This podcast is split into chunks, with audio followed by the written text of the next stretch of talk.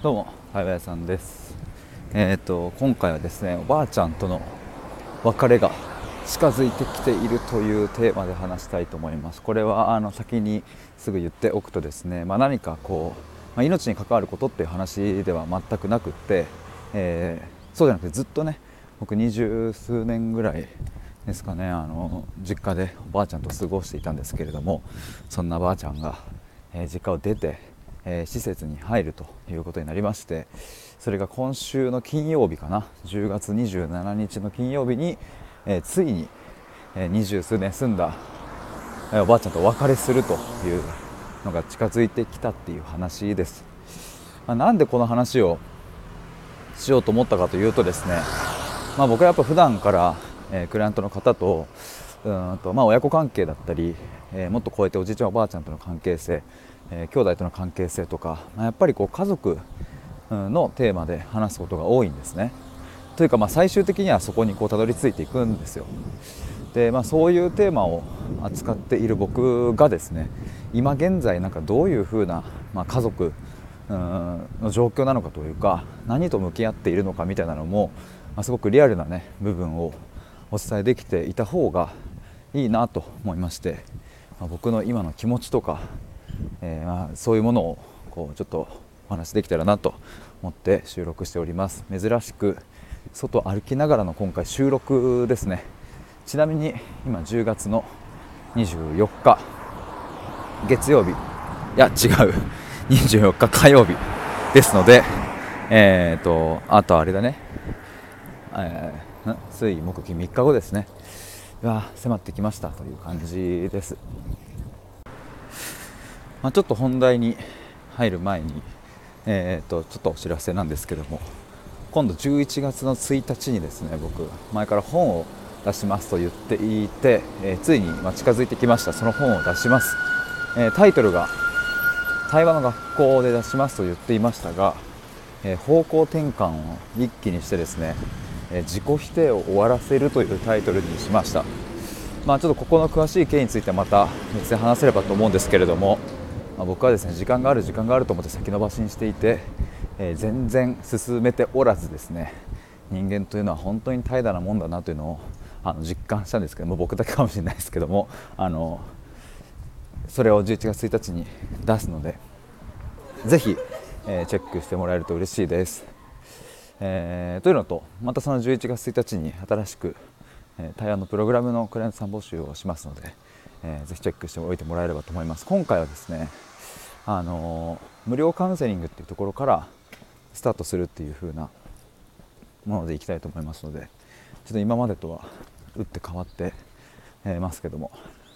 そちらもご興味ある方はチェックしてみてください。てなわけで本題でございます。いやばあちゃんと過ごして、え、もうお別れですっていう。うんと僕はですね今住んでる実家なんですけれども小学校2年生の頃から頃にそこに引っ越してきてそれと同時にばあちゃんも一緒に住み始めたっていう。だから僕の両親と,、えーと、僕は3兄弟の真ん中なんですけども、まあ、兄貴と弟とそしておばあちゃんっていう、まあ、なので合計6人で過ごしてたんですね。でまあ二十数年経ちましてまああの2021年の12月に母親が亡くなったのでえっ、ー、とあそう亡くなったのでっていう前に、うん、兄貴はもうすでに実家を出ているので、えー、今ですね家には僕と弟と父親とおばあちゃんっていう4人になってるっていう状況なんですね。でそんな中でおばあちゃんが、施設に入るということが決まりました。まああのすごくこう冒頭でも言ったように何かこう命になんかこう直結なんかそういうあのところなんか重大な病気があるとかっていうわけではないんですけれども、まあ、やっぱりもう85歳くらいになってきてね認知症も、進んできて、まあ、身の回りのこともちょっとずつできなくなってきて、うんまあ、特にこの体力の衰えみたいなものは結構来ているなと。まあ、これはあの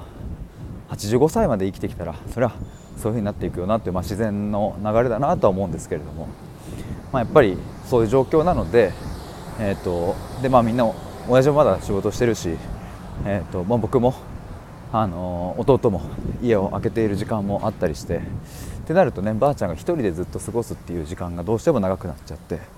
うん、ちょっとそれはねおばあちゃん自身も不安だしみたいなところで、えー、その施設に入所することになりました。で、まあ、今後ねどうなるんだろうっていうふうには、うん、まだ未知なところはありますしそうなってみなきゃ分かんないですけれども、まあ、今の僕の今日現在10月24日